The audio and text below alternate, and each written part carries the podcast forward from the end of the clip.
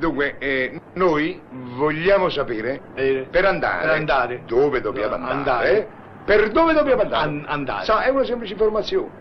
Sentite, signore. Se volete andare al manicomio, signore, vi accompagno io. Signore. Benvenuti al Piano Kalergi.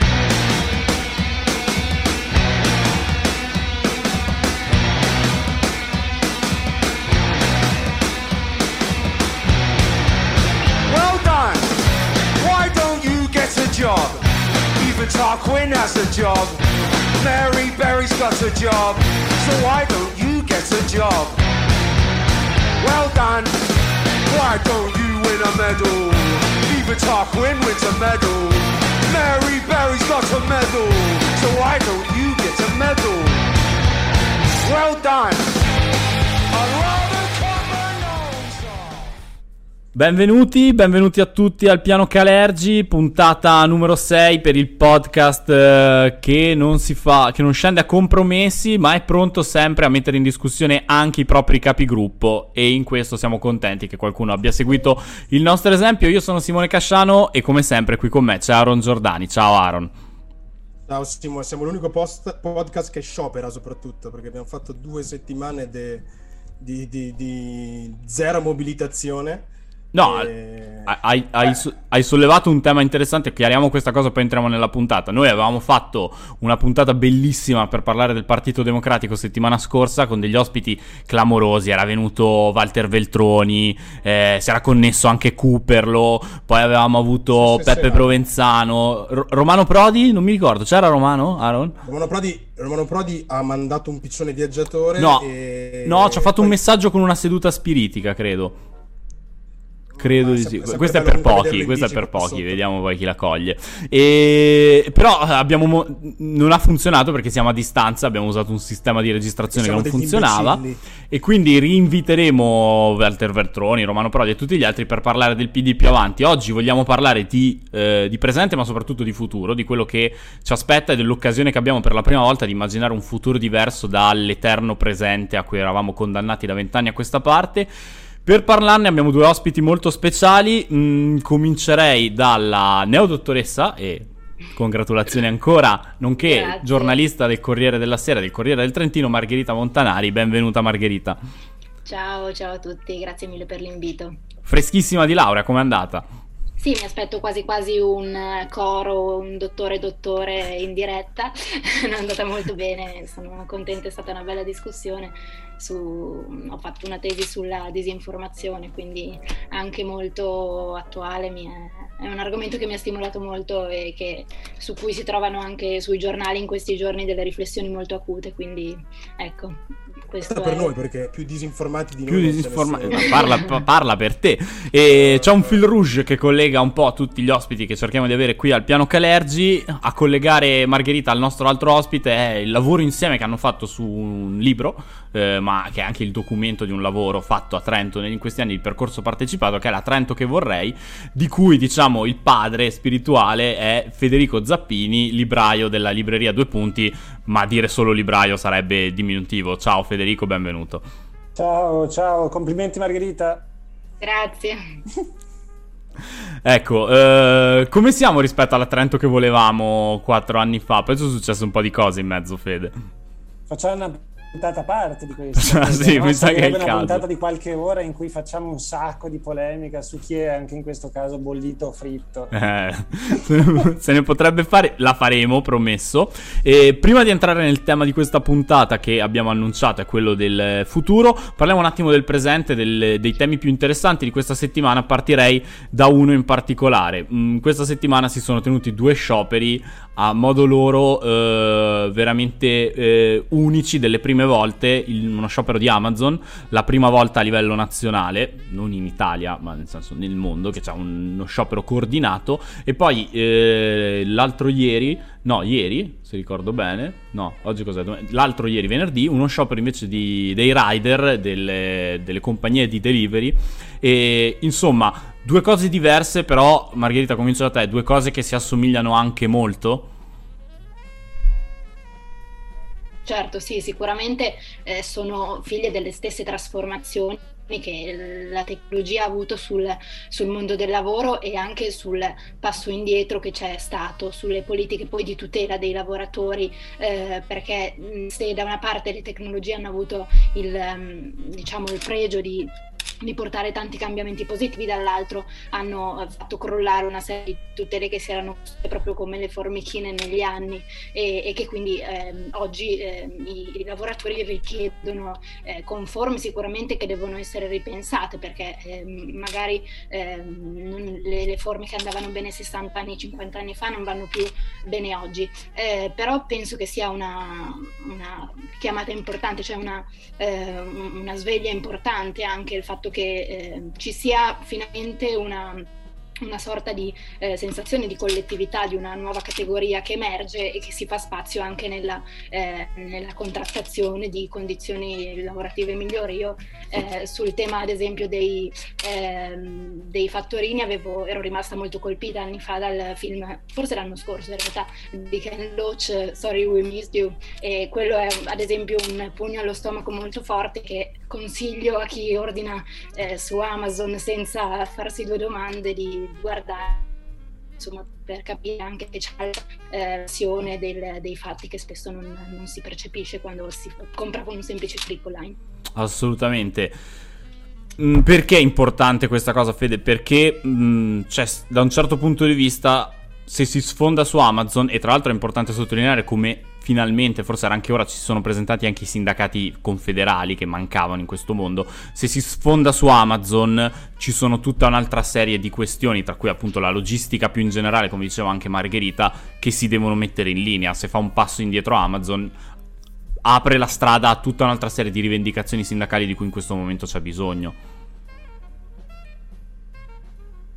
Sì, io provo ad aggiungere una cosa, perché quello che diceva Margherita era assolutamente centrato sul fatto che è venuta a galla una parte di mondo che non era sindacalizzato e appariva insindacalizzabile in qualche maniera, no? Perché era incredibilmente frammentato, rapporti molto molto fragili, no? Anche fra un datore di lavoro quasi inesistente, no? Che era l'algoritmo in qualche modo, no? Apparentemente non c'è una controparte con cui scontrarsi. Ed è incredibile che riemerga oggi, no? Questa cosa riemerge oggi, quasi riportandoci come anche una lotta di classe, no? Fondamentale in un frangente che per il momento non l'aveva.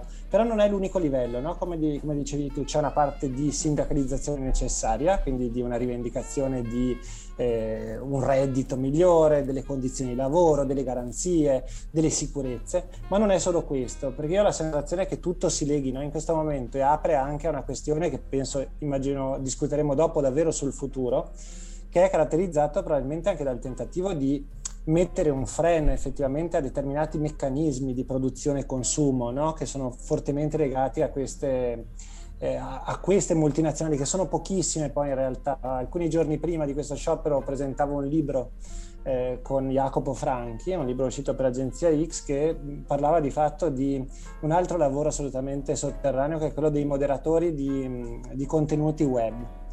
E sono diverse migliaia di persone che ogni giorno compulsivamente osservano video molto spesso truci e molto violenti, e hanno anche lì delle caratteristiche di contratti di lavoro assolutamente incredibili e nessuna garanzia rispetto ad esempio a delle crisi sanitarie pazzesche, da post-traumatic disorder ad esempio, no? In cui hanno davvero delle condizioni terribili. Quindi ho come la sensazione che si leghi due aspetti, uno che è quello sindacale, che è incredibile che oggi emerga ed è assolutamente interessante osservarlo questo, dall'altra parte c'è qualcosa che si sta muovendo secondo me anche proprio dal punto di vista della costruzione di un diverso futuro rispetto a un futuro che invece sembrava assolutamente lineare e segnato.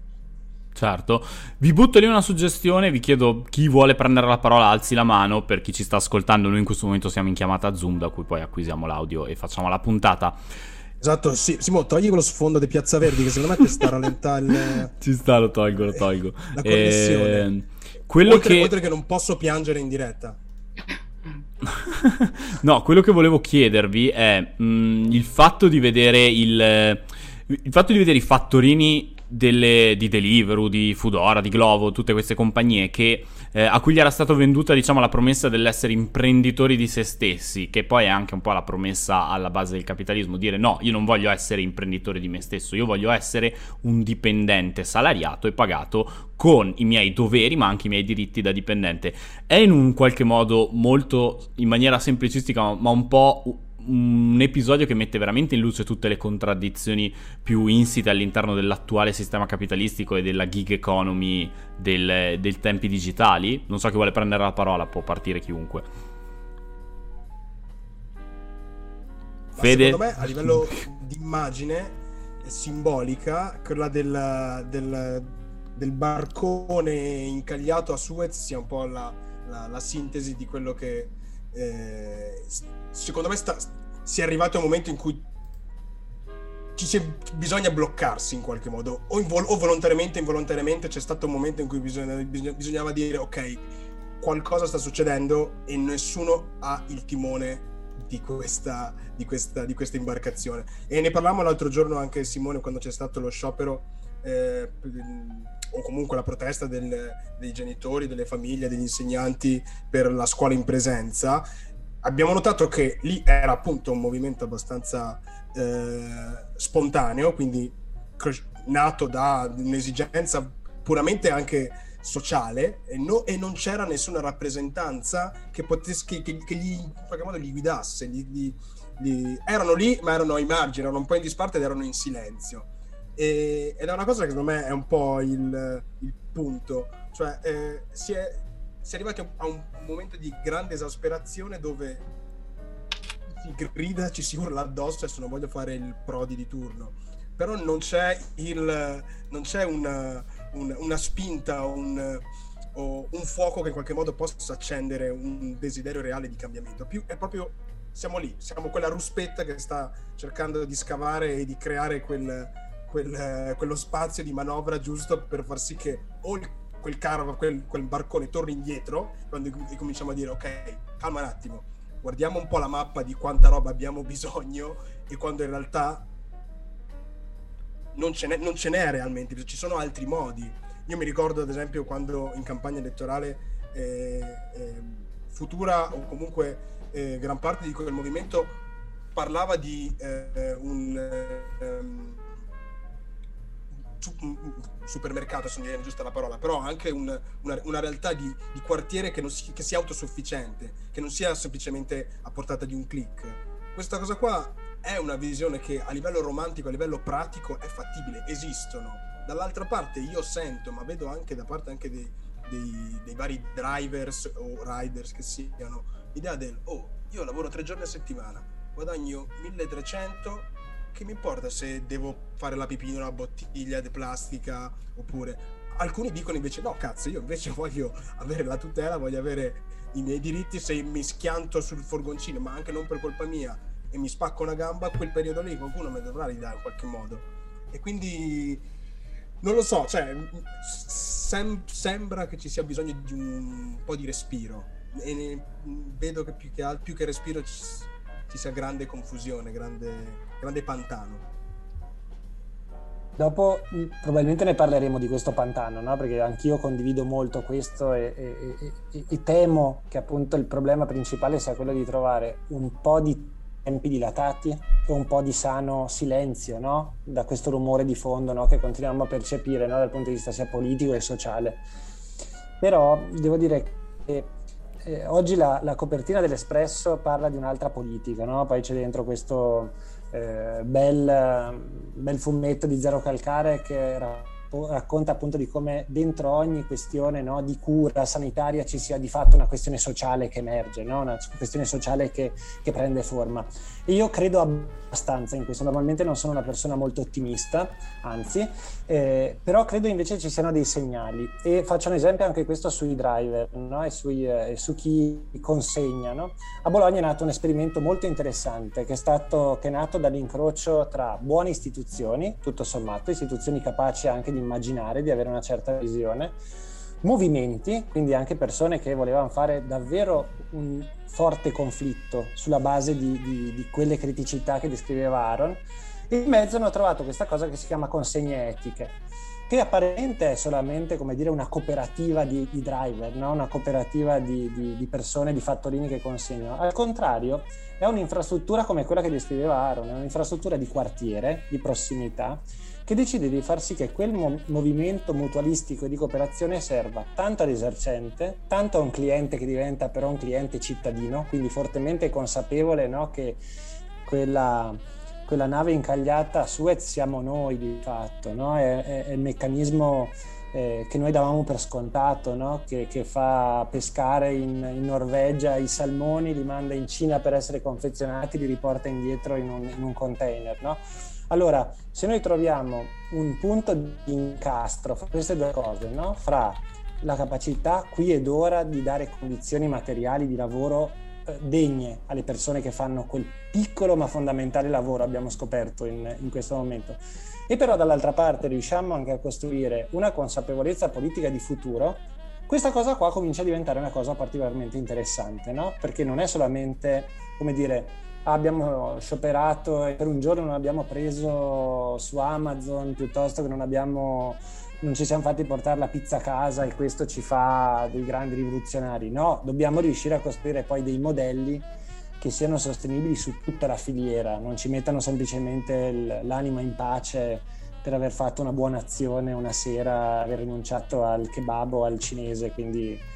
Secondo me c'è questo incastro da fare, serve una bella componente sociale attiva, che io credo in parte ci sia, e serve forse anche una politica più curiosa davvero, un po' più innovativa.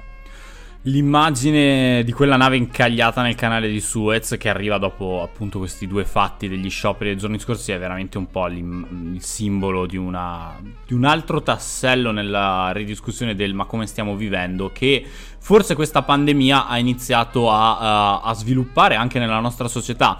E usare questo gancio per collegarci a quello che è il tema centrale della nostra puntata, appunto l'idea di come si può costruire un futuro diverso, un'idea di concetti ma anche di risorse, perché per la prima volta in molto tempo abbiamo anche delle risorse importanti in mano per poter immaginare per il nostro paese, ma più in generale magari per l'Unione Europea, un futuro diverso. Una domanda che voglio fare a entrambi, comincerai da te Margherita. Abbiamo queste risorse, parlavamo prima di dialoghi anche dal basso che si stanno muovendo, però intorno a questo recovery fund e intorno al PNRR, cioè Piano Nazionale di Ripresa e Resilienza, come è stato chiamato, è vero che c'è stata una... di questi ultimi anni. Esatto, sì, resilienza, proprio quella, una parola da cinquantenne che sarà tatua sul braccio e poi fa le dirette Facebook mentre è in macchina con gli occhiali da sole e ti spiega la vita, a me fa abbastanza i brividi. Ho preso il muro, fratelli. Esatto. Di questo piano, è vero che c'è stata anche una crisi di governo in mezzo, però si criticava tanto la squadra di funzionari di Conte, ma ancora non sembra esserci un dibattito pubblico su come e se e in che modo vadano spesi questi soldi. Non è cambiato molto tra il governo Conte e il governo Draghi in questo senso? No, da questo punto di vista, almeno sulla comunicazione, è cambiato poco, ma mi sembra faccia parte anche un po' della strategia di Draghi, quella di parlare a cose fatte o comunque di non informare passo passo sulle decisioni. Quello che però sembra trapelare dalle prime bozze non è un cambiamento sostanziale del piano di Conte, e soprattutto... sebbene ci siano delle proposte anche che, come appunto prevedono i punti, non so, digitalizzazione o trasformazione sostenibile, che sicuramente vanno nella direzione giusta, perché quelle sono le sfide dei domani, però sembrano quasi ignorare anche i possibili, come dire, sviluppi negativi di queste due scelte. Faccio un esempio: se investiamo su un settore come la digitalizzazione, oppure nei green jobs, nella promozione anche di scelte occupazionali che vadano in quella direzione, nella direzione di un futuro più sostenibile e più digitale, bisogna considerare che questi due ambiti, ad esempio, questi due settori sono fortemente ancora dal punto di vista occupazionale caratterizzati da una forza prevalentemente maschile. Cioè, sfido chiunque di voi a guardare ad esempio una su 10 aziende di informatici, trovare una percentuale che sia superiore al 10% di donne, per cui ovviamente andando a incanalare tantissime risorse, perché si parla quasi di 100, adesso non mi ricordo bene la cifra, però sono veramente risorse esorbitanti su questi due settori, se poi andiamo anche a concentrare la maggior parte delle prospettive occupazionali qui, dobbiamo pensare anche a come far sì che le disuguaglianze che già ci sono non vengano ulteriormente accentuate da questo nuovo piano. Quindi ecco, quello che mi aspetto io è che ci sia un pensiero di fondo anche su questi cambiamenti e su come far sì che, ad esempio, non so, una forza lavoro femminile rimasta a casa a causa della pandemia venga reindirizzata verso nuove professioni, quindi pensare a dei programmi di reindirizzamento professionale, non so, e poi vabbè, questo è proprio a livello di utopia, partire fin dall'infanzia cercando di favorire una maggiore presenza femminile in quegli ambiti, ma è una cosa che si dice ormai da non so quanto tempo, un po' è migliorata sicuramente, ma c'è moltissimo lavoro da fare. Questo è solo uno spunto che do, ad esempio, per la riflessione. Certo. E dando un po' di numeri, giusto perché così anche perché ci ascolta inquadriamo un po' il tema, per quello che riguarda l'Italia il recovery fund, il PNRR sono 209 miliardi di euro potenzialmente tra prestiti e contributi a fondo perduto. Non è detto, anzi non pare che l'Italia li prenderà tutti, sembra che siano orientati sui 190-195 miliardi. Fede, ti faccio te questa domanda. Si sta parlando molto è stato anche un po' il cavallo di battaglia dei 5 Stelle per entrare in questo governo, il tema della transizione ecologica, no? Che comunque è una fetta importante di questi fondi. Però se poi e qui mi rifaccio anche a un testo da cui nasce lo spunto di questa puntata, che è l'ultimo numero di Jacobin italiano, Recovery Future, in cui siamo andati a fare un po' le pulci anche a questo tema. La transizione ecologica, anche questo tema all'interno del Recovery Fund, che viene spesso paragonato al piano Marshall, in realtà è un'ispirazione che arriva dall'idea americana del Green New Deal. Ma il Green New Deal si calcolano migliaia di miliardi di dollari annui per metterlo in atto. Qua i miliardi annui sull'Unione Europea per la transizione ecologica, facendo le stime, sono 55 miliardi annui, cioè siamo su delle scale completamente diverse. Allora stiamo parlando di transizione ecologica e di veramente di cambiare un paradigma di come vogliamo vivere, o stiamo parlando di greenwashing, che è una cosa completamente diversa? Allora, mi collego a quello che diceva Margherita, che trovo assolutamente corretto, nel senso che io ho un po' il timore che stiamo, come dire, costruendo una gigantesca bolla anche comunicativa, no? Attorno a questa aspettativa legata al Recovery Fund o Next Generation EU, no? Per usare le parole anche, come dire, che dovrebbero essere più evocative, no? Nei confronti di questo passaggio.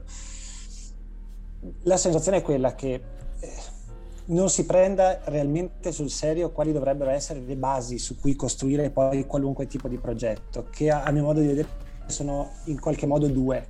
Una, non leggere questo come un piano di 26, perché non siamo più 27, progetti nazionali, e questo già sarebbe un grande passaggio, no? Cioè, non continuare a ripetere abbiamo conquistato 190 miliardi, 209 miliardi, ma al contrario leggere come una scelta condivisa, no? Perché per la prima volta in qualche modo l'Europa ha dato uno sguardo, no? Perché i capitoli sono quelli giusti, perché in qualche maniera l'immaginario che si costruisce è quello giusto, il nome è quello giusto da qua ai prossimi anni, no? Di indirizzo.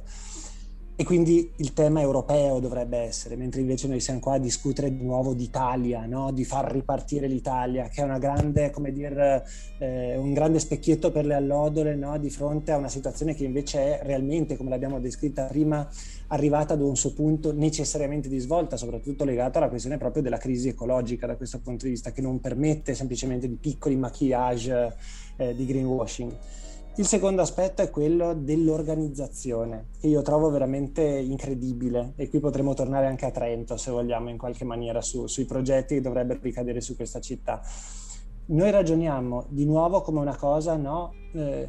Pochi o tanti soldi, sporchi o puliti che siano, subito, no? In una somma anche qua di progetti tra loro molto disarticolati e non in un'idea, no? complessiva, no? che possa poi portare realmente a una transizione ecologica. Vi faccio solamente due esempi su questo. Uno è quello appunto legato, e vengo a Trento, sul tema della cura del ferro, no? la ferrovia, no? da questo punto di vista. Tutti i dati ci dicono che la cura del ferro funziona solamente quando è sistematica, quando costruisce una dimensione sistemica di transizione dal trasporto su gomma, dal trasporto privato a quello collettivo e a quello ecologico. Nel piano italiano fin qui presentato tutto va soprattutto sulle assi dell'alta velocità, che sono quelli che tendenzialmente hanno impatti minori dal punto di vista del miglioramento della quantità delle emissioni, quando invece bisognerebbe lavorare tantissimo sul trasporto regionale, sul trasporto che viene utilizzato tutti i giorni a basso costo da tantissime persone. Il secondo esempio è proprio quello dell'organizzazione invece. Fabrizio Barca da un po' di tempo col forum Diseguaglianza e Diversità dice: dobbiamo far lavorare tutti i livelli della pubblica amministrazione, no? trasformandola, perché questa è la grande occasione di trasformare la pubblica amministrazione, perché altrimenti il rischio qual è? Quello di spendere malamente, perché poi non tutte le spese sono buone, no? Una delle cose che si dice su Jacobin giustamente è che è tramontata l'idea dell'austerity. Io sono particolarmente contento che sia così, però non è neanche vero che ai tagli lineari la contrapposizione sia le spese lineari, no? Cioè che semplicemente vanno a spendere ovunque. E su questo la cosa secondo me davvero interessante che poneva Fabrizio Barca, diceva: utilizziamo questo come un gigantesco banco di prova, perché quello che riusciremo a mettere in campo adesso, sui prossimi 2-3 anni, in uno stato di emergenza, però facendolo per bene, con una nuova pubblica amministrazione giovane, competente, è quello che ci permetterà poi dopo, con meno denari, di poter fare invece un lavoro continuo, costante, di miglioramento dei grandi asset, che sono poi quelli che dentro il recovery fund e dentro Next Generation EU ci sono, e noi continuiamo un po' a perderli di vista con questi due errori principali.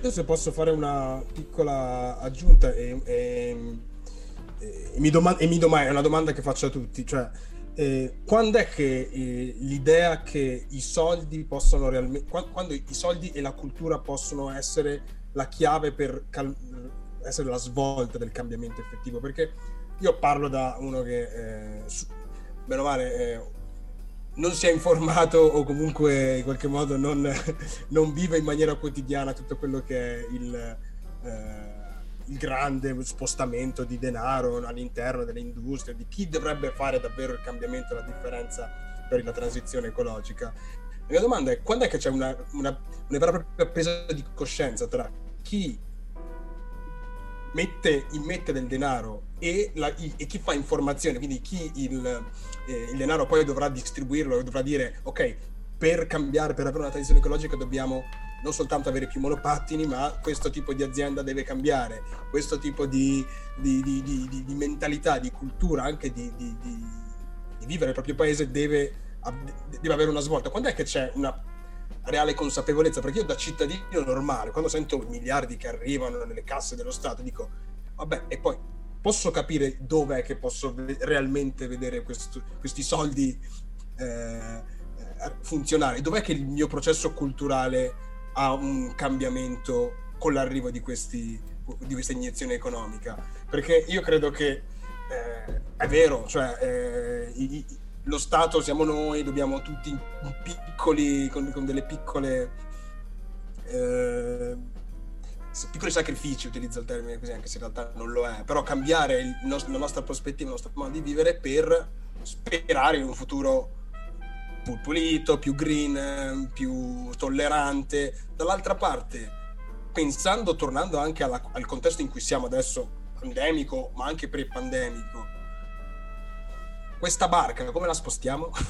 Cioè, questa percezione del denaro che possa realmente cambiare il mondo, in cosa si può palesare? Cioè in che modo? In più bidoni dall'immondizia? In più biciclette elettriche? Cioè, è questo che mi domando, perché secondo me è facile vedere Draghi che dice arriverà questo, arriverà quello, investiremo in questo, investiremo in quello.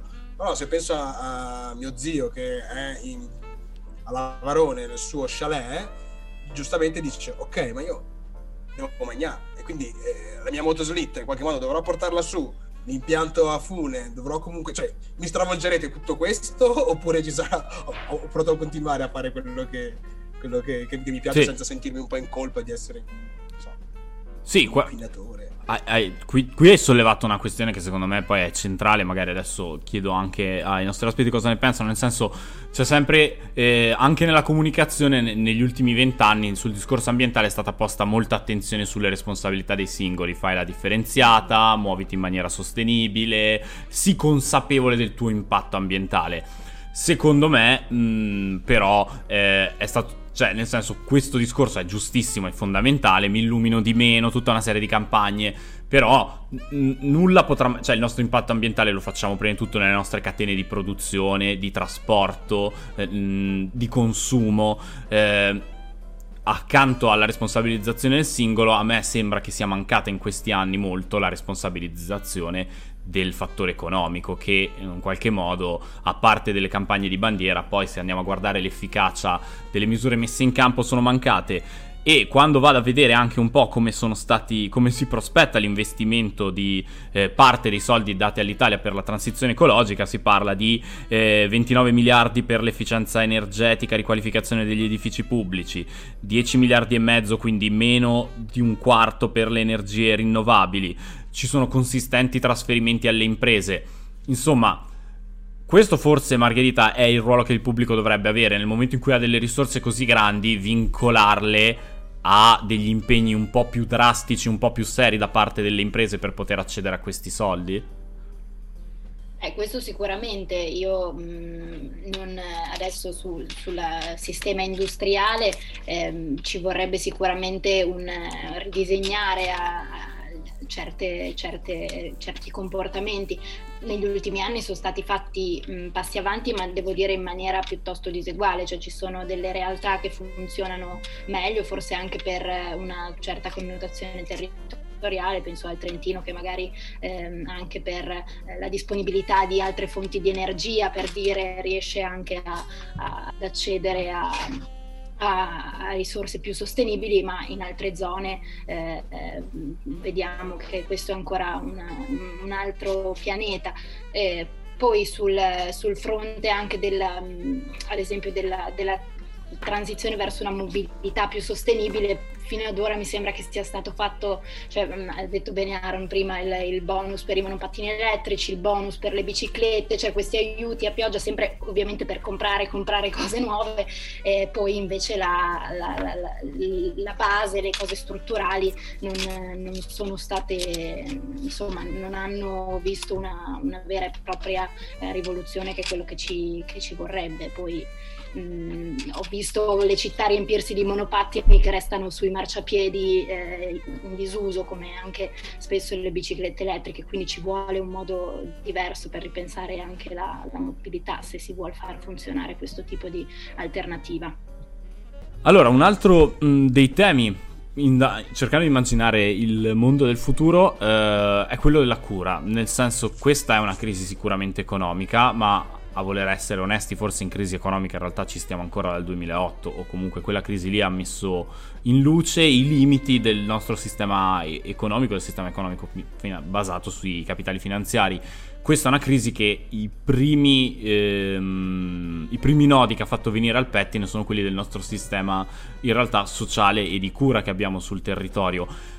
E non è neanche un caso che una delle regioni a andare più in difficoltà è una regione di cui si è sempre parlato un gran bene della sua eccellenza medica, ma che ha dimostrato in realtà come una rete basata soprattutto sugli ospedali e non sulla medicina di base, sulla medicina del territorio, in queste situazioni va in crisi. Margherita, prima tu parlavi del prezzo che le donne hanno dovuto pagare in quest'anno di crisi, si parla di centinaia di migliaia di posti di lavoro persi rispetto al 2019, e C'è sicuramente una parte di questi che sono posti di lavoro che sono stati persi perché le donne sono lavoratori fragili e in quanto tali hanno perso il lavoro, ma ce n'è una parte che forse hanno dovuto perdere questo lavoro, hanno perso il lavoro perché hanno rinunciato loro, perché sono ancora i soggetti a cui viene chiesto di farsi carico di quel ruolo di cura all'interno della famiglia.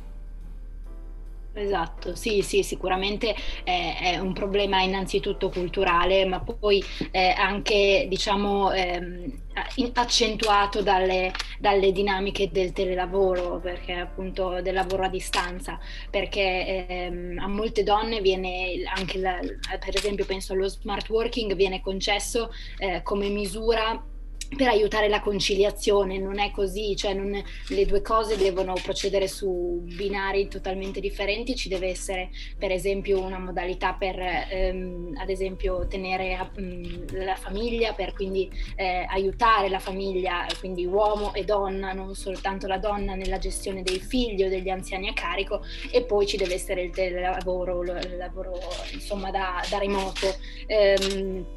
Quindi da questo punto di vista occorre veramente, se poi lo smart working diventerà strutturale, verrà messo diciamo a contratto e pensato come una forma qui per restare, insomma bisognerà pensare a delle misure per sgravare le donne di questo peso di cui si fanno spesso carico, ecco. E quindi sì, sicuramente moltissimi posti di lavoro sono posti persi per portare avanti la famiglia, perché poi origina tutto anche da una differenza salariale, perché se pensiamo ovviamente in una dinamica familiare, il primo a fare un passo indietro sarà quello che magari porta a casa meno risorse, che quindi è meno, diciamo, fondamentale per mantenere in piedi la famiglia. Quindi ecco, dalla differenza salariale, che ormai è, diciamo, endemica nel mondo del lavoro in Italia, nel gap che c'è tra un salario femminile e salario maschile, sicuramente originano anche tutte queste altre discriminazioni che poi portano la donna a farsi carico di un welfare a cui invece dovrebbe pensare magari lo Stato stesso, certo, in alcuni casi anche le aziende, ecco, diciamo. Aggiungo a questo solo un esempio per far presente anche le storture del nostro sistema. È stato creato un nuovo congedo parentale apposito per questo momento di Covid con i figli a casa, che aumenta la copertura, aumenta anche la fascia di età entro la quale si ha diritto a fare domanda per la fascia età dei figli entro cui si ha diritto a fare domanda e ricevere l'indennità. Però non si può fare domanda se si è in telelavoro o anche solo se il partner è in telelavoro, e questo va completamente ancora una volta a sconfessare quella che dovrebbe essere l'utilità della misura e a pretendere che chi è in telelavoro si debba, esatto, anche fare carico dei bambini, che intanto tra l'altro sono in DAD, e potremmo parlare, esatto, anche di quello. Crea implicitamente un sillogismo che poi porta tutto il sistema a rotolare e non risolve la situazione. Certo. Fede, parlavamo prima di merci, no? Quest'anno sono stati chiusi i negozi, sono stati chiusi i centri commerciali, e paradossalmente a farne profitto è stata Amazon, è stata quell'economia che sa venirti a casa, e diciamolo, non è che ci piaccia molto questa cosa, però invece una medicina che ti viene a casa, questa non sarebbe male, una medicina pubblica che ti viene a casa. Questa non sarebbe male, forse, e forse sarebbe il caso di parlare anche di questo quando si parla di quei soldi che stanno anche dentro a sto recovery fund e che poi vanno messi anche nella sanità, che è un'altra voce di spesa importante. Chi te li porta? I soldi o le cure? Chi è che ti porta la medicina a casa? Cioè, questa è ma sai, tutte le cose si tengono assieme, no? Abbiamo detto, no? I due temi, no? Quello ecologico e quello della cura, no? Le due cose vanno veramente molto molto assieme, no? Dal fatto che in qualche maniera questa stessa pandemia, questo Covid-19, in qualche modo emerge da un modello economico, no? E da una dimensione ecologica non più sostenibile, no? È come fosse un virus che già si muoveva e che aspettava solamente di trovare, no, una sua possibilità di fare il salto di specie, no, come abbiamo imparato, e l'ha fatta proprio in queste dimensioni di totale insostenibilità, no? Cioè, quindi paradossalmente oggi noi siamo chiamati a fare noi stessi un salto di specie, no? Essere capaci di cambiare il nostro approccio a quello che abbiamo attorno a noi. Non sarà solamente una piccola correzione, no? Saranno interventi significativi. Prima citavi una cosa che apparentemente, come dire, sembra sorvolarci, no? Che sono quei miliardi, no? per rigenerare le case, di fatto, no? Gli edifici, no? Che è un grande tema, no? Perché tiene assieme due cose, una gigantesca, sapete che i riscaldamenti, normalmente la dispersione energetica delle case, delle nostre case, sono quelle che incidono maggiormente, assieme agli allevamenti intensivi, soprattutto sugli impatti ecologici, no? Sulla nostra impronta ecologica. In alcuni paesi si sta cominciando a fare un ragionamento serissimo sul fatto che la casa sia un luogo, no? Che deve essere accogliente, capace di far vivere le persone bene, perché questo poi incide anche sulla qualità della vita, incide sulla qualità comunque davvero sanitaria anche delle persone, no? Da questo punto di vivere bene all'interno di una casa ben fatta.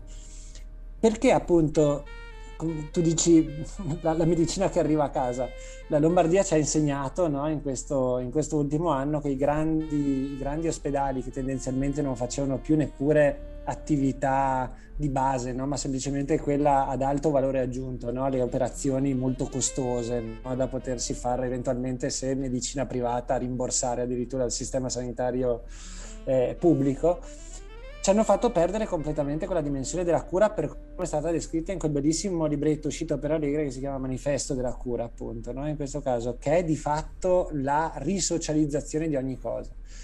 Di fatto la sostenibilità passa attraverso una cura reciproca, no? Non c'è qualcuno che è deputato alla cura, non c'è neppure solo il medico di base, non c'è neppure solamente l'infermiere, ma c'è una comunità che sa prendersi cura di tutto. Si sa prendere cura delle relazioni con il pianeta, si sa prendere cura delle relazioni sociali, culturali ed economiche, si sa prendere cura dei più deboli, che in questo caso sono, l'abbiamo scoperto, da una parte gli anziani, che sono quelli che maggiormente sono morti in questa pandemia. Fatto sta, tra l'altro, anche in quei luoghi che sono diventati dei depositi, no? Che sono le RSA, no? Che sono quel tentativo anche lì di rendere consumo anche questo, no? La gestione dell'anziano come fosse un oggetto da depositare in un determinato luogo, e dall'altra parte i bambini.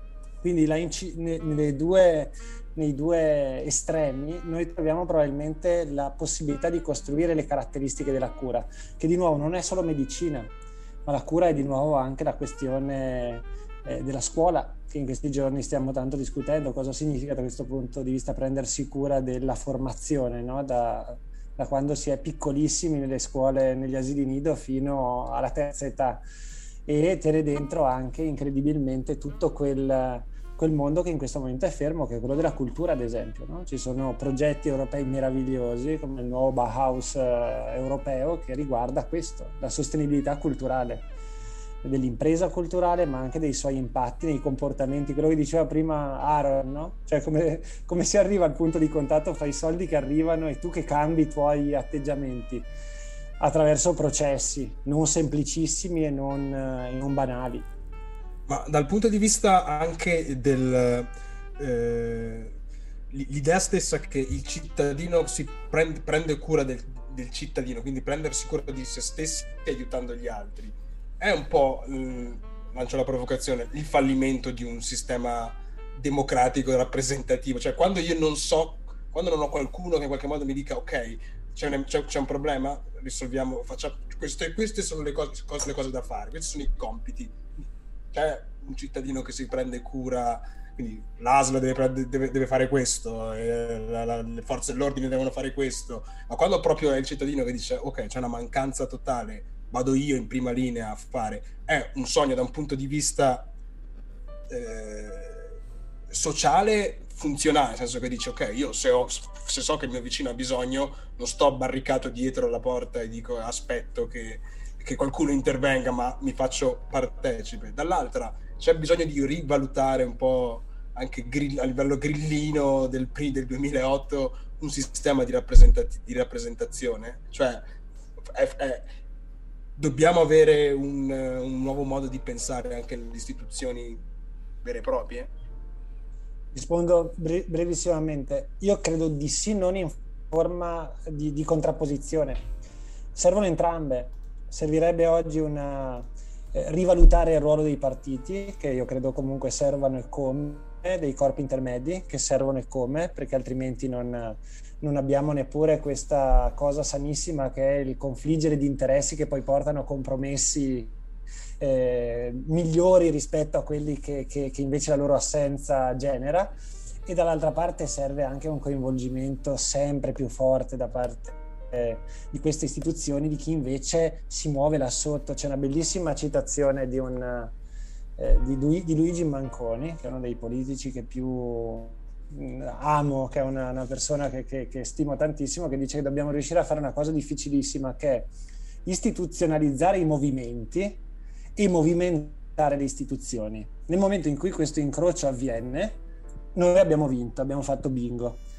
Una sola delle due cose non funziona, perché neanche l'istituzione più efficace, adesso abbiamo Draghi, cazzo, potrebbe far tutto da solo, potrebbe venire anche lui a casa a misurarci la febbre, però non funziona da solo questa cosa qua. Come dall'altra parte l'auto-organizzazione di cui parlavamo prima, di Zero Calcare nei quartieri, se poi non si fa istituzione non funziona per un po', riesce a sopravvivere, ma deve trovare poi un modo di scalare, no? Di diventare qualcosa in più. E istituzione è una parola bellissima che Roberto Esposito in un libricino per il mulino ha completamente stravolto e trasformato dal punto di vista filosofico, dicendo che oggi noi dobbiamo rimettere in piedi da zero completamente il nostro essere parte di istituzioni. Io lo trovo una cosa davvero molto importante. Certo, c'è stato... Posso aggiungere, ma siamo noi romantici e quindi vogliamo comunque che i partiti siano comunque anche a livello ideologico il cambiamento, la forma, o c'è una visione anche a livello generale di uno Stato notaio, cioè uno Stato che approva a livello economico, ok, questi soldi, investiamo qua, poi tu cittadini con le varie associazioni, con i vari comitati, gestiteli come secondo quelle che sono le esigenze della vostra comunità. Cioè, anche da quel punto di vista lì ci sarà un cambiamento, cioè l'idea stessa che il pantano politico in cui ci troviamo porterà il cittadino a dire ok, io voglio il tecnico all night long per il resto dei giorni. Chiama il tecnico, no? Si diceva una volta. No, una battuta su questo. Noi saremmo nel posto perfetto in Trentino per fare un ragionamento di questo tipo, no? Col tema dell'autonomia. Facciamone una con Lorenzo Dellai, e con Roberto Toniatti facciamo un incontro, no? Una vostra puntata sull'autonomia. In questo momento, se voi ci pensate, no, si discute tantissimo, no, rispetto allo scontro fra Stato e Regioni, no? Si discute un casino, poi riportiamo tutto al centro, no? La sanità pubblica guidata dai ministeri, fatto sta che tutto poi era cominciato negli anni 90 proprio nei ministeri della sanità pubblica romana, no? Le tangenti, tutta quella roba là. E è un equilibrio, cioè quando prima dicevamo di ribaltare sull'Europa il progetto, questo non è che vuol dire che adesso si decide a Bruxelles, no? È un incrocio fra l'Europa e i territori che devono trovare delle loro forme di autogoverno, di gestione di prossimità. In mezzo c'è lo Stato, che fino a un certo punto resisterà, cioè non credo che ne faremo a meno a brevissimo, ci sarà. Dobbiamo snellirlo, perché altrimenti il rischio è quello, come dire, l'altro giorno discutevamo di parole che la sinistra si è fatta un po' scippare, di inseguire anche noi sull'idea della patria, dello Stato, no? Questo Stato pesante, molto identitario, ideologico. Quindi invece secondo me si può giocare su queste diverse geografie, su questi diversi livelli, ed è la cosa forse più interessante. Certo, facendo un esempio concreto anche di quanto è successo in Trentino, durante il primo lockdown c'è stato un grosso grande partecipazione di giovani volontari che si sono fatti carico e si sono presi cura degli anziani soli a casa, portandogli quello di cui avevano bisogno, la spesa, ma libri, ma anche semplicemente la compagnia di cui le persone a volte hanno bisogno. La cura non è solo quella sanitaria. Diceva Federico movimentare le istituzioni. Mi verrebbe da pensare, non sarebbe male movimentare anche i partiti, e un partito in particolare. Margherita, tu hai avuto l'opportunità, il privilegio di studiare, lavorare, dialogare comunque con Enrico Letta durante il tuo percorso di studio. Secondo te questo è direttamente con lui, però sì, insomma. Sì, diciamo all'interno della scuola di politica, non so, sì, se poi vuoi spiegare meglio tu. Secondo te, proprio il cercare di riallacciare un contatto tra il Partito Democratico e il mondo delle associazioni del volontariato è e può o deve essere uno degli obiettivi del Partito Democratico, ma in generale di tanti partiti che sembrano molto scollegati da tutto questo tessuto che esiste nella società italiana e nella società in generale? Sì, io parto proprio dal devono, secondo me è proprio un prerequisito per la loro sopravvivenza, anche negli anni, in primis da giovane che non ha mai preso parte direttamente alla vita di un partito, in più da giornalista che ha anche sentito negli anni vari, intervistando neodiciottenni piuttosto che ragazzi alle prime armi, diciamo, con il voto anche, vedere proprio questa totale straneità dal corpo del partito mi fa dire che proprio queste sono forme che, come diceva Federico, sono qui e sono necessarie, perché appunto sono quelle specie di istituzioni che poi permettono ai movimenti anche di portare le loro richieste ad un livello più alto, quindi a queste progettualità magari, o queste esigenze di trovare un appoggio consistente, però appunto così come sono proprio delle scatole chiuse e delle, diciamo, camere autoreferenziali.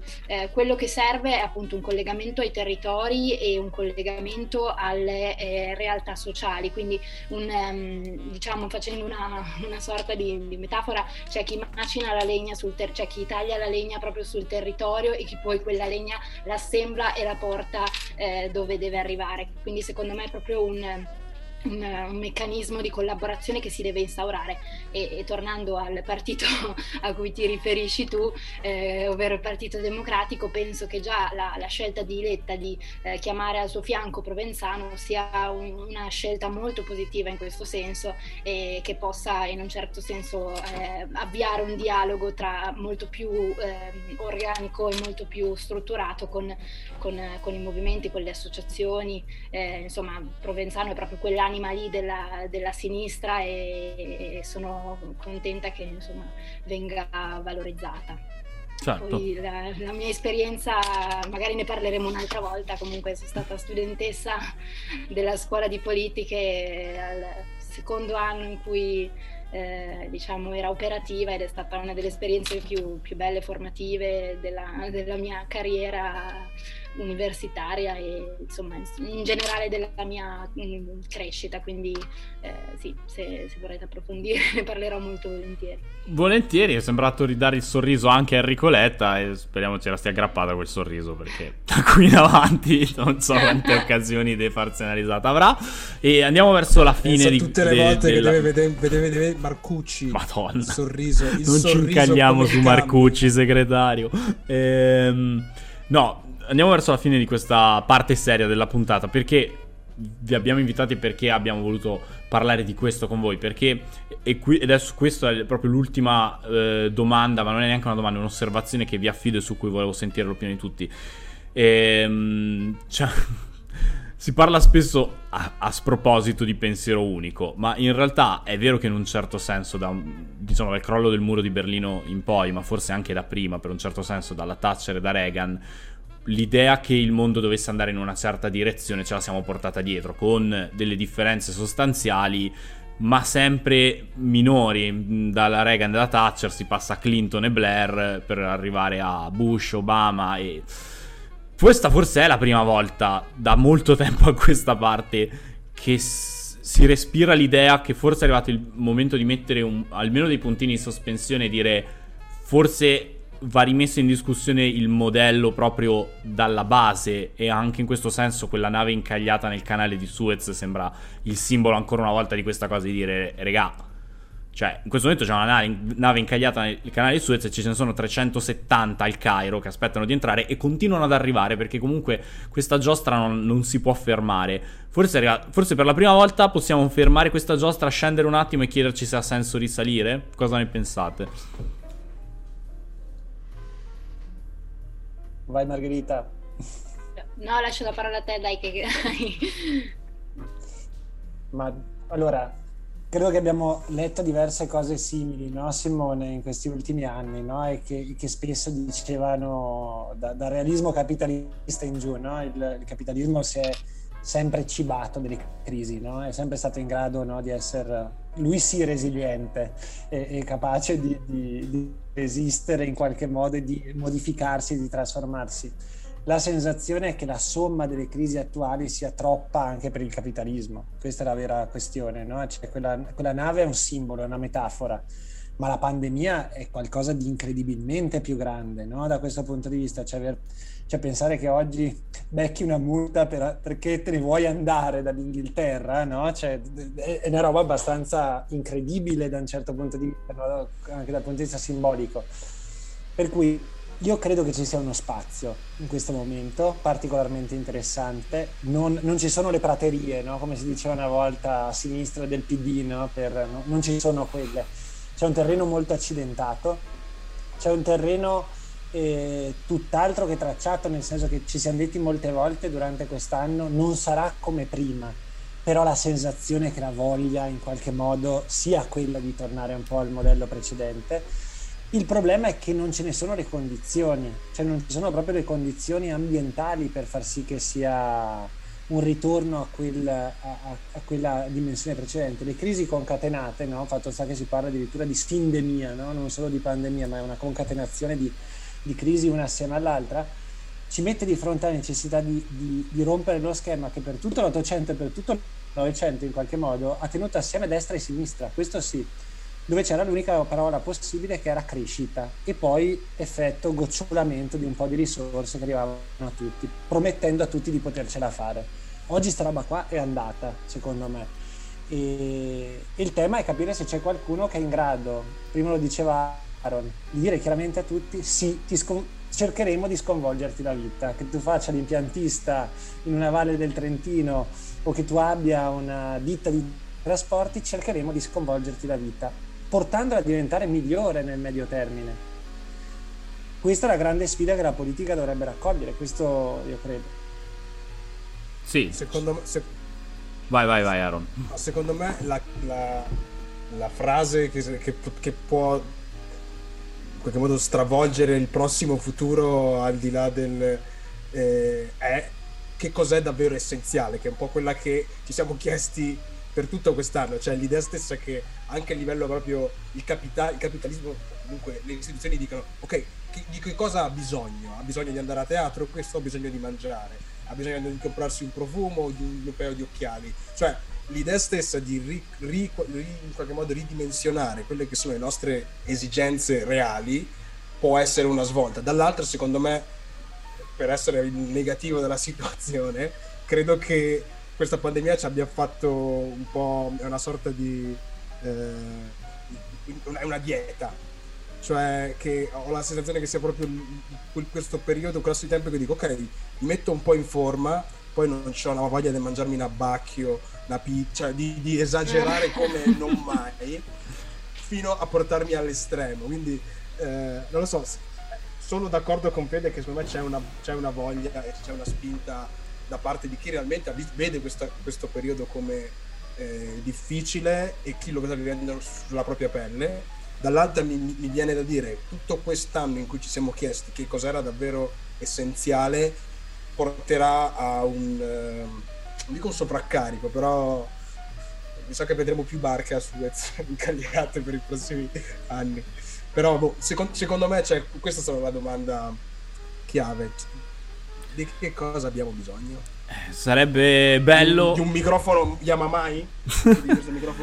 Sarebbe bello però che questa fosse una domanda a cui più persone possibili avessero diritto di parola, perché per esempio c'è chi potrebbe dire io mi metto in quel gruppo lì che io ho più bisogno di un cinema aperto che di Amazon sempre disponibile in questo momento, e ci sono persone a cui questa cosa veramente in realtà non interessa o non vogliono andare a teatro. Però nessuno è stato chiesto se gli serviva il teatro o se gli serviva di più la profumeria aperta come è aperta in questo momento a Trento in zona rossa. Quindi questo ci sta. Marche, secondo te siamo a un crocevia ci sono stati due libri fondamentali nel Novecento, Il Secolo Breve e La Fine della Storia. Forse la storia ha ricominciato a girare dopo 20 anni di palude, o siamo ancora impaludati?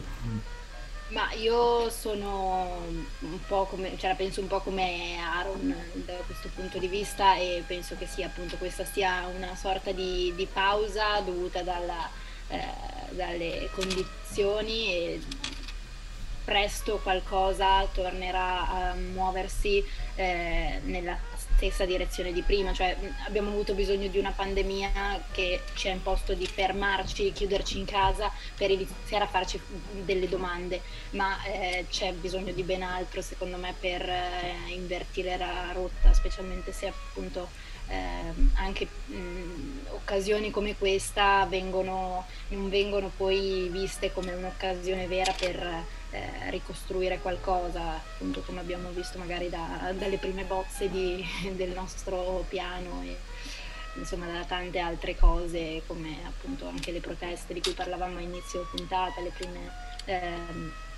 le prime manifestazioni di questi lavoratori. Insomma c'è anche una componente che vediamo sempre più importante, quasi al pari dei governi, che sono queste compagnie immense, queste multinazionali che hanno un potere anche decisionale enorme sulle vite dei singoli individui, e che appunto al pari di un governo possono decidere il senso di uno sviluppo, secondo me. Quindi sarà anche alle capacità che avranno i governi nel contrattare sicuramente con queste compagnie. Ad esempio, cioè, faccio l'esempio della mia tesi di laurea, io ho affrontato il tema della disinformazione, così come ci sono dei problemi nel cercare di andare contro le policy di queste compagnie gigantesche per affrontare insieme il tema della disinformazione online, allo stesso modo ci sarà il tema ad esempio della gig economy, dello sviluppo sostenibile, che i governi dovranno affrontare anche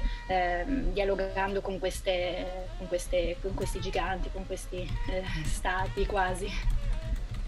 Certo, e abbiamo parlato delle proteste, abbiamo aperto proprio la puntata parlando delle proteste contro Amazon, contro il delivery. Oggi io e Aaron stavamo parlando con uno studente universitario della situazione di studenti universitari in questo momento, e ci raccontava di un meeting che avevano lanciato su Facebook per fare il punto e anche protestare sulla situazione in cui sono costretti gli studenti universitari quest'anno, che a fronte comunque di tasse che sono sempre quelle e non sono poche, i servizi si sono ridotti all'osso. E lui ci ha raccontato, per la prima volta, da uno che è impegnato da anni in politica all'università, si sono presentate 30 matricole. In un anno come questo a Trento 30 matricole si sono presentate a un incontro per parlare di politica. La mia sensazione è che veramente in questo pantano finalmente dei semi hanno iniziato a attecchire e a germogliare. Poi ci vuole tanta acqua, ci vuole tanto sole, ci vuole tanta cura perché queste cose crescano. Però per la prima volta è interessante guardare al futuro. Ci prendiamo una pausa e quando torniamo andiamo a parlare un po' di altre cose, di quello che abbiamo visto, di quello che ci piace e anche di quello che non ci piace. E quindi qui si parlerà credo di un altro vecchio ex segretario del PD, ma sono talmente tanti che fate fatica in questo momento a capire di chi stiamo parlando. Tra poco. Comunque è bullismo questo che lo facciamo. Sì.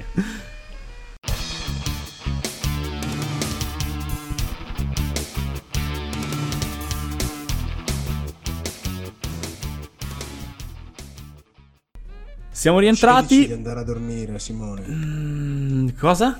Niente, scusa. Dai, che sto registrando. Questa roba la lascio dentro così la gente capisce con chi ho a che fare. Oh, dammi la possibilità di registrare, ragazzi.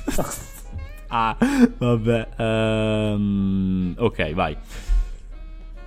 Siamo rientrati, è arrivato quel momento della puntata in cui parliamo un po' di quello che ci sta piacendo, di quello con cui stiamo in fissa, di quello che stiamo guardando, che così parlandone noi magari diventa un consiglio utile per qualcun altro. Una puntata che io inizio tradizionalmente facendo una domanda. Aaron, che cosa stai guardando? Guarda, Simo, non voglio parlare dei documentari curdi che sto guardando. Sì, basta. Esatto. No, però in realtà più che cosa sto guardando, io non vedo l'ora di andare a vedere. sì, questa è una delle cose che, sì, di cui voglio, quindi farò su due segnalazioni fighe che secondo me possono essere anche la chiave, sì, del nostro discorso fino adesso. Segnalo Normanland, che è il film che ha vinto Leone d'Oro a Venezia quest'anno, mm-hmm, che è secondo me proprio la sintesi di tutto, non proprio di tutto, però comunque di gran parte di quello che succede negli Stati Uniti. Una donna di 60 anni che deve ricostruirsi una vita dopo la morte del marito in un contesto sociale e appunto personale complicato, e vive in una comunità di nomadi. Questi nomadi che sono semplicemente i bianchi poveri che vivono nel deserto nelle Ande degli Stati Uniti, del centro degli Stati Uniti, e dove c'è proprio un riscoprire la propria identità, no? Proprio anche di capire di che cosa hai bisogno. È una delle cose secondo me fighe. Soprattutto segnalo che la regista di questo film è cinese, quindi proprio è l'apoteosi di quello che sta succedendo soprattutto negli Stati Uniti, ma poi anche nel nostro mondo, dove Stati Uniti e America cercano di conquistarsi a vicenda. Ultimo è Minari, sì, che è quello... uno che voglio vedere, è di un regista coreano, anche quello americano, quindi dove è un po' l'American Dream di una famiglia migrante asiatica, che sì, tutto il cinema, comunque spesso il cinema americano si basa su quelle grandi tragedie a volte di questi poveri dal Sud America, o comunque anche dei primi europei che arrivavano a cercare una fortuna. Non si parla un po' anche della classe media cinese, o comunque asiatica, in questo caso coreana, scusate, che vede nell'America un obiettivo pur stando bene nella propria vita e nel proprio paese. E quindi anche questa affascinazione verso gli Stati Uniti vista in una chiave della serie: oh, io voglio cambiare semplicemente posto. Ci sta. E questo credo tra l'altro prodotto dalla A24, se ricordo bene. C'è il protagonista Steven Yeun, che è uno dei, secondo me, gli attori americani contemporanei più sottovalutati, più famoso forse per la serie di The Walking Dead, ma ha fatto anche tanti altri lavori molto validi. Margherita, tu in questo periodo cosa stai guardando, cosa stai leggendo, qualcosa che con cui sei in fissa? So che hai appena finito di laurearti, quindi magari la risposta tua è la diciamo tesi. Diciamo che la mia vita è molto noiosa da questo punto di vista.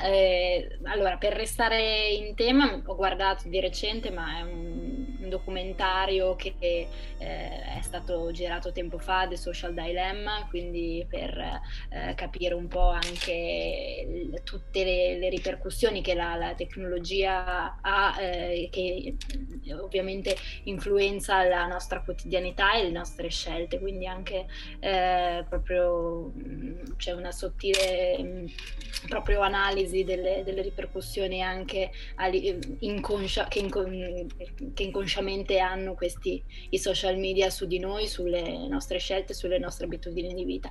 Quindi sì, sono noiosissima e mi guardo solo cose che sono utili che erano utili alla mia ricerca. No, poi per il resto devo dire che è stato un periodo un po' proprio il mio appuntamento fisso il venerdì sera con Diego Bianchi e Propaganda, che è la mia unica gioia in questi tempi di quarantena. E ecco, questo è quanto. Ci sta. Fede, farai a te la stessa domanda, però visto che sei un libraio sarebbe troppo facile per te dire con quale libro sei in fissa in questo momento, quindi ti vieto i libri. Ma se valgono anche i libri. Vuoi aggiungere qualcosa, Marghe? Per te valgono anche i libri, a Fede. Alla veneranda età di 25 anni ho finito di leggerlo Hobbit per la prima volta nella mia vita. Bello, molto più bello dei film, sicuramente. Devo dire un capolavoro, quindi aspetto di vedere il film che non ho visto nemmeno. Non ti fare quello. Vai Simone. No, non inizio, se no ci vogliono altri 45 minuti e non ce li abbiamo. Fede, tu invece ti obbligo a non parlare di libri perché sarebbe troppo facile. Però sono curioso di vedere cosa guarda il libraio quando non legge, che cosa guarda. In realtà il libraio guarda pochissime cose, vede pochissime cose in realtà. Praticamente zero serie TV. quindi non vi posso aiutare su quello. Fatico anche molto con i film per questioni proprio di tempo, se devo essere sincero, nel senso che la pandemia, al contrario di quanto si potrebbe pensare con le serate a casa, le ha riempite d'altro, no? Le ha riempite soprattutto di quella cura, no? di cui abbiamo parlato prima, quindi pochissimo dal punto di vista video. Qualcosa di musica, però non saprei dirti, molto Spotify da questo punto di vista, e una radio, però vi consiglio una radio bellissima che si chiama Flip Music, è una radio francese, bellissima, secondo me è una delle radio più incredibili di mettere in fila pezzi tra loro diversissimi in una maniera meravigliosa. Trovate una serie di possibilità della world music piuttosto che jazz, però con delle selezioni bellissime. Venendo ai libri, ma non sui libri, molte riviste. Sto scoprendo che sta tornando molto la dimensione della rivista, e devo dire che questa è una cosa molto interessante, perché trovo che questo bisogno di dimensione collettiva, quindi più voci, sia una cosa particolarmente interessante. Abbiamo parlato di Jacobin, a me piace molto la rivista che sta facendo People con Ossigeno, che secondo me è una rivista molto interessante, un trimestrale molto ricco.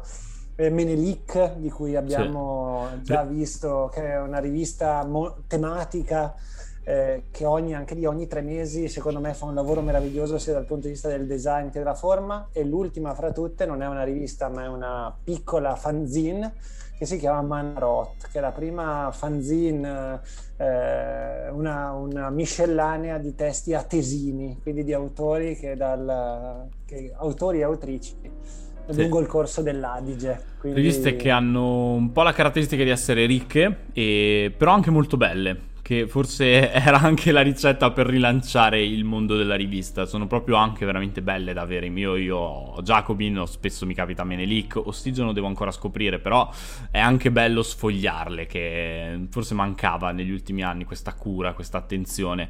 Tocca a me. Mi è piaciuto un botto il gioco che ha fatto Aaron di quello che non vedo, quello con cui sto in fissa di andare a vedere, e aggiungo so già due. Cosa vuoi, Simo? Uno, lo vuoi dire tu al posto mio e poi l'argomento dillo tu, dai. Cos'è allora, che non vedo l'ora di vedere? Inizio con la D e finisco con Une. Esatto, il remake di Villeneuve di Dune, indimenticato capolavoro di Lynch. No, non iniziare nemmeno a parlarmene, non ne voglio sentire niente, va bene? E l'unico che gli poteva mettere mano in maniera dignitosa era Villeneuve, lo ha fatto, c'è Timothée Chalamet che è un bravissimo giovane attore, e quindi non vedo l'ora di andare, e c'è anche Zendaya, quindi non vedo l'ora di andarlo a vedere. Sempre Timothée Chalamet dovrebbe anche essere in The French Dispatch, se ricordo bene, che è il film di Wes Anderson, anche quello in pausa, ma un altro film che... pensavo avrebbe detto Aaron, ma non l'ha detto, che invece di cui siamo in attesa, Aaron, è Judas and the Black Messiah.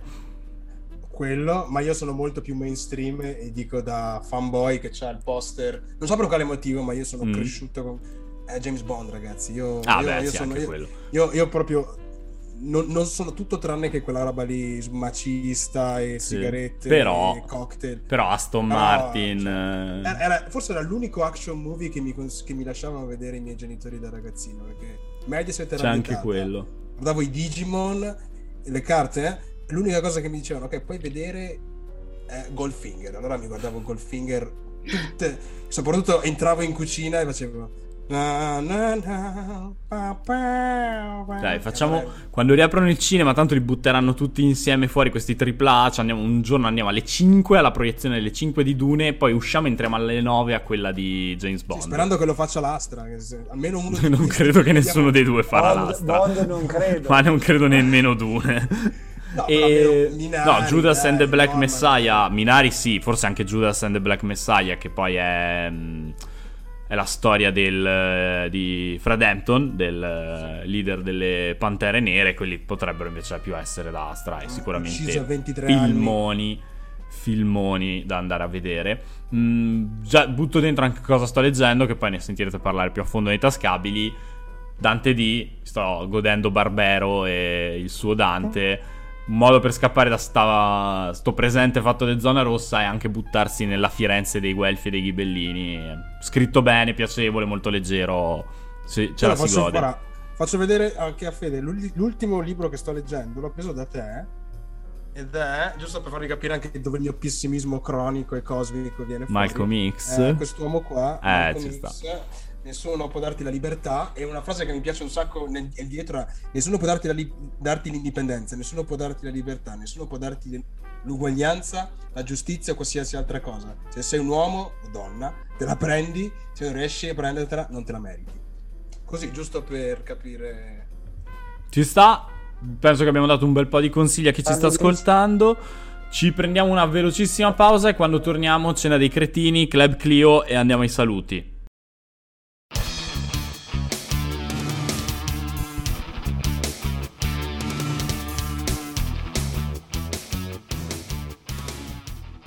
Siamo rientrati, è arrivato il momento in cui ci mettiamo a tavola, la cena dei cretini, ognuno di noi deve portare qualcosa da mangiare, un bel bollito, qualcuno che è finito, che è passato, che è andato, che non ci piace più e che... Oppure un bel fritto, Aaron, come lo definiresti? Bello che...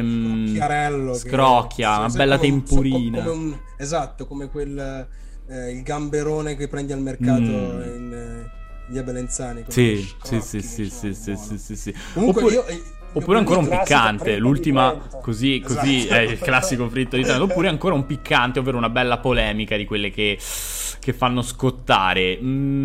Chiederei ai nostri ospiti, a Fede magari, con cui questo tema, di quest'idea di rubrica ne avevamo parlato prima ancora che nascesse il Piano Kalergi, che cosa ci ha portato per la nostra cena? C'hai un bollito, c'hai un fritto, c'hai un piccante, cosa ci hai portato? Ma non so, una cosa che potrebbe essere tanto un fritto quanto un piccante. Ok. Vediamo da che parte la prendiamo.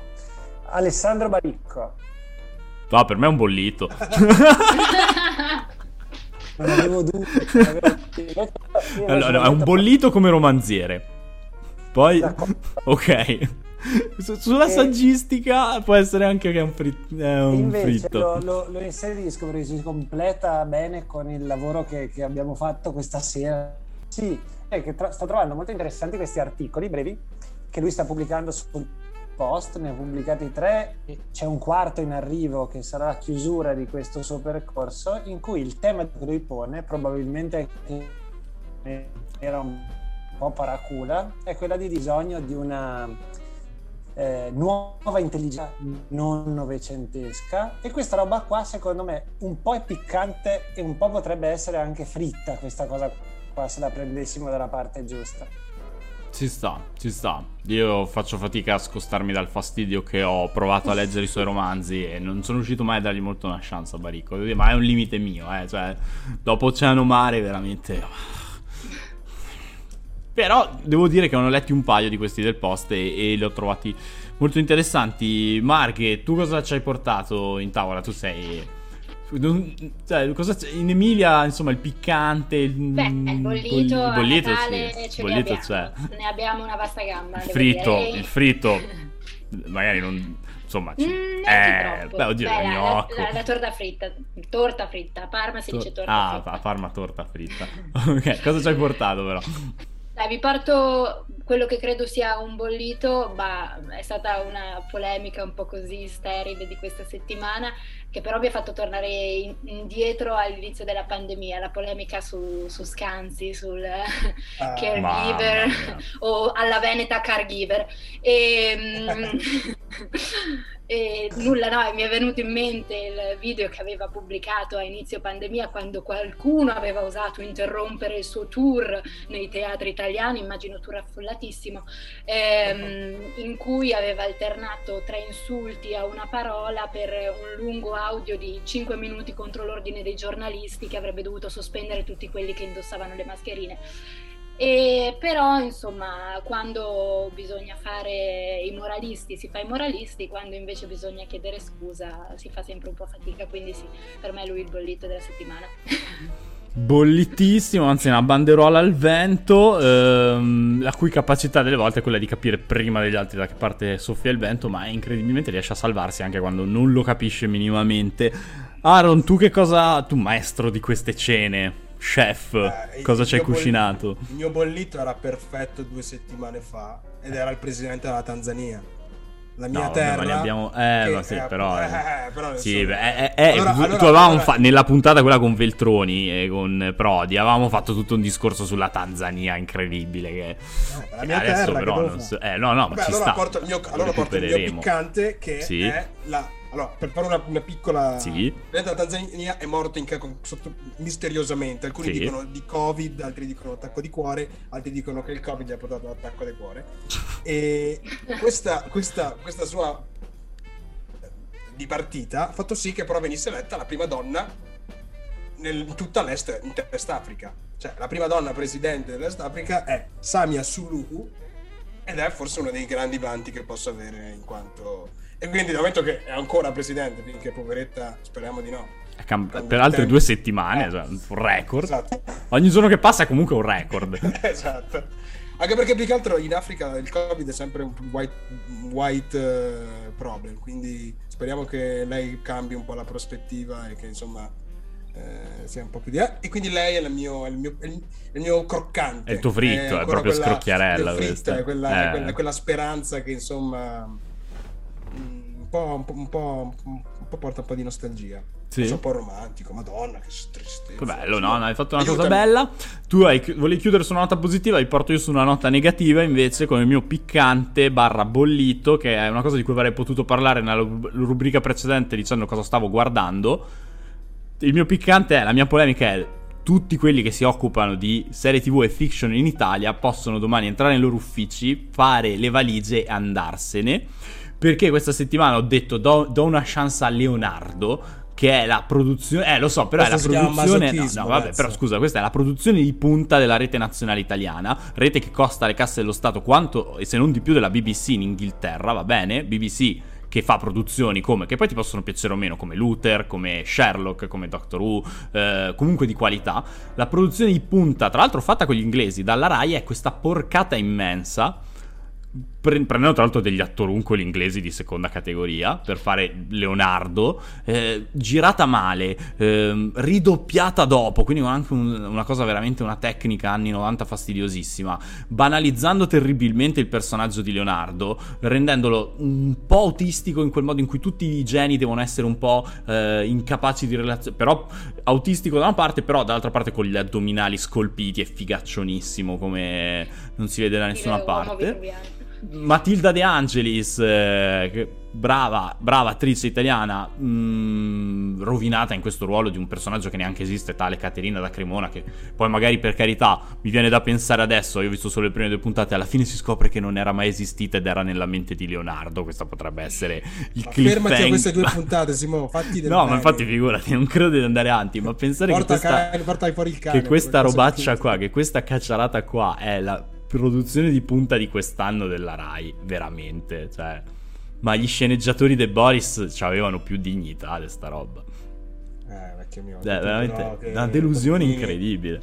Tra i pacchi di non ti arrabbiare, no, come si chiama? Programma d'Ensinna. Affari tuoi. e Leonardo. Sì, ma ha capito. Un po' svecchiare. Una volta all'anno di solito la Rai almeno una serie giusta la zecca, tipo L'amica geniale, non lo so. Questa cosa è proprio una tamarrata incredibile. Consiglio di spulciare su Rai Play. Ogni tanto lì sì, delle perle si trovano. Sì, tipo La notte della Repubblica, tipo, Comizi d'amore di Pasolini. Poi c'è La notte della Repubblica, quello bellissimo. Oppure grandi discorsi della storia. Sì. C'è anche tutto Lucarelli, che non so se per chi è un appassionato di determinati pezzi della storia italiana. Mamma mia, brividini. Boh, abbiamo chiuso questa parte qua, ci rimane l'ultimo, ovvero il Club Clio, chi ha vinto e chi ha perso questa settimana, quindi chi si può sedere nella Clio con me e Aaron e godere del nostro lavorare durante la settimana, e chi invece si deve mettere nel bagagliaio perché si deve vergognare. Ho la netta sensazione che ci sia una persona in particolare che proprio in zona Cesarini è riuscita anche questa settimana e poi la cosa bella a lanciare la sua candidatura per il bagagliaio. Qualcuno vuole dire qual è stata la polemica chi è riuscito a fare una figura di merda in questa giornata? qualcuno... Secondo me siamo un giudizio all'unanimità, proprio possiamo dare, cioè dirlo a 1, 2, 3 e... Quindi non ben più del suo 40% di cui ancora si vanta, al 100% quello che va nel bagagliaio della Clio questa settimana, 3, 2, 1 è Matteo Renzi, che non lo so, secondo me sta cercando di non lo so, ha vinto ovviamente anche questa settimana il premio Maria Antonietta e che mangino brioche. Sta conducendo un esperimento sociologico per capire quando la gente impazzirà e tirerà fuori veramente la ghigliottina in mezzo a una pandemia, con tutti i casini che già con il principe ereditiero saudita, non ha pensato niente di meglio che di andarsene in Bahrain per il Gran Premio di Formula 1. Infatti io lo metterei dentro la macchina di Hamilton e gli farei fare proprio un bel tour così come Titanic, sai, così davanti... 400 all'ora, altro che la Clio. Non so come commentare in realtà Renzi, cioè sarebbe, secondo me gli facciamo un piacere continuare a parlare di lui. Quindi, no, io più che di Renzi vorrei parlare per un momento, ma questi uomini che sono andati con lui in Italia Viva e che comunque sperano di continuare a fare i politici tra 5 anni e lo vedono distruggere in questo modo il suo consenso, cioè Teresa Bellanova, Ivan Scalfarotto, ma tutta sta gente qua, quale consenso? No, appunto, ma lui magari si salverà per sempre, ma questi li sta trascinando a fondo? Cioè, cosa devono provare ogni volta che lui cerca di abbassare ancora di più qualunque tipo di consenso potesse avere nei consensi? Perché c'è Marcucci con le chiavi di casa, loro dici, quello è il piano. Enrico, non stare sereno. Il problema è il mito della personalità, sai, da questo punto di vista, no? Si riesce a giustificare qualunque cosa da questo punto di vista, e questa è forse la cosa peggiore poi dei gruppi politici più ristretti, no? Diventano delle comunità terribili che sarebbero disposte a giustificare qualunque cosa. Ho visto amici per così dire postare, no? Compulsivamente, ma in Arabia Saudita c'è andato anche il Papa, no? Cioè queste cose dire... No, guarda, qua si potrebbe aprire un tema interessante che magari parliamo in un'altra puntata, che a me interessa molto, che è proprio Giacchetti, come in questo caso, no? Il premio Giacchetti, no, di come in un certo senso la fede politica, cioè che non è neanche giusto, ma la fede politica si sta trasformando quasi in tifo da stadio. In un certo senso è la tua squadra, e la tua squadra la sostieni quando va bene e quando va male, però la tua squadra è una cosa diversa nello sport rispetto alla politica. Però questo magari la lasciamo per un'altra parte. Penso che c'è stata l'unanimità su chi va nel bagagliaio della Clio. Invece qualche vincitore che vogliamo mettere davanti, qualche bella storia, qualcuno che questa settimana ci è piaciuto e a cui vorremmo dare questo riconoscimento? Si possono avanzare candidature, Margherita? Lasciami un minuto per pensarci. Okay. Parliamo di sport intanto, ci sono delle cose sportive interessanti, noi che faremo anche delle puntate tutte legate allo sport. I tennisti italiani sono fichissimi. Tennisti italiani, Lorenzo Musetti è fichissimo, un rovescio pazzesco e anche questa era tra le cose piccanti. È più forte Sinner o Musetti? Ci vorrà un po' per capirlo. Innanzitutto per capire di che sport stiamo parlando, perché non è la materia di Aaron. No, io più la palla si stringe, più il mio sport diventa meno interessante. No, vabbè, adesso non entriamo nel... Quando parliamo di golf torniamo a Renzi, praticamente, poi. Esatto, cioè io mi fermo al dodgeball. Io non so, in realtà penso più tempo a pensare a chi vorrei mettere sotto con l'auto che alla persona che vorrei davvero portare a casa. Forse l'uomo della ruspa vicino al canale di Suez, Suez bellissima quella foto lì, lui è... C'è un po' quella dedizione dell'artigiano che un giorno alla volta, un tocco alla volta. È un po' il Cuperlo dei ruspatori. Cioè così, ci sono già venute varie forme di quel meme, ma potrebbe essere la nave, il Partito Democratico, e poi la ruspetta. È Cuperlo che prova a parlare di cose di sinistra. potrebbe funzionare così. Anche il comandante, si potrebbe dire anche il comandante del cargo che ci ha portati a fare lui un po' queste domande. Lui non so se è un vincitore o uno sconfitto. Tra l'altro quella nave, ho visto, aveva già distrutto un'altra nave nel porto di Amburgo, raccontavano l'altro giorno, quindi non so se il capitano era lo stesso, però insomma. E... un test del palloncino lo farei appena finito. Anch'io lo farei. Per... non è proprio il Tom Hanks di Captain Phillips quello che guidava sta nave. Con Schettino aveva funzionato poi il test, per cui... sì. No, a me verrebbe da dire che un posto in macchina, anche per il... perché ci vuole coraggio, mi verrebbe da darlo veramente a tutti i lavoratori Amazon, a tutti i lavoratori Rider che questa settimana hanno deciso di fermarsi e di non lavorare e di veramente, per quelli che sono i racconti che vengono poi fuori anche da quelle situazioni, rischiare, cioè non ovviamente rischiare la vita, ma rischiare il proprio posto di lavoro, perché quelle che sono le storie che vengono fuori soprattutto da Amazon è di un luogo in cui non c'è nessun tipo di concessione alle rivendicazioni dei lavoratori, e quindi è stato veramente un passo di coraggio che secondo me va veramente riconosciuto, e questi lavoratori vanno ringraziati per quello che hanno deciso di fare in questi giorni. Io ne aggiungo un ultimo, che però anche questo, anche le scuse di Angela Merkel sono una cosa che potrebbe essere di una finta sconfitta in qualche maniera, una cosa di fragilità non banale, e che io un giretto in macchina per capire cosa c'è dietro a tutta questa cosa lo farei volentieri, non la metterei nel bagagliaio con Renzi. Ci sta, no, Angela la teniamo davanti con noi. Siamo arrivati alla fine della nostra puntata. Grazie Margherita Montanari per essere stata con noi e averci accompagnato in questa discussione. Grazie a voi. Grazie a Federico Zappini per averci accolto nella sua casa virtualmente per questa chiamata, e ci accoglierai spero presto anche in libreria. Siete aperti anche durante la zona rossa, giusto? Assolutamente sì. Portiamo un caffè in questi giorni io e Simone, dai facciamo due chiacchiere e ci usciamo anche un po' dal mood conferenze stampa e Vox. Volentieri, ecco, eviterei di andare a fare non parlarmi di Vox che mi viene un trauma. Lei ha paura del vaccino? No, ti prego Aaron, veramente non ne voglio sentire più parlare, veramente. Stavamo chiudendo su una nota bella, torniamo lì ai Rider, ad Amazon, a Angela Merkel, al coraggio di un politico di chiedere scusa. Grazie Aaron di essere stato con noi. Sì. Sempre, always. Sempre, ci vediamo domani. E a tutti gli altri ci sentiamo quando volete, e da oggi ci sentiamo anche su Spotify. Oh, finalmente un'applicazione degli anni 2000 che possiamo... E il futuro passa anche da qui. Perché davvero è arrivato il momento.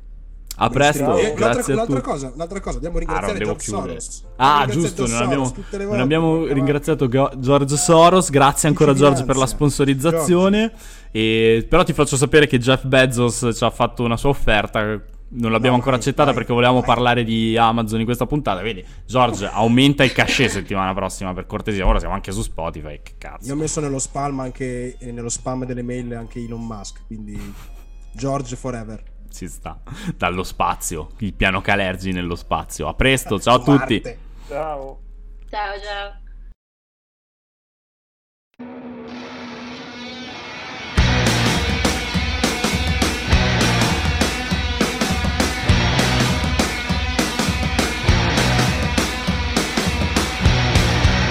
Well done. Why don't you get a job? Even Tarquin has a job. Mary Berry's got a job, so why don't you get a job? Well done, why don't you win a medal? Beaver Tarquin wins a medal.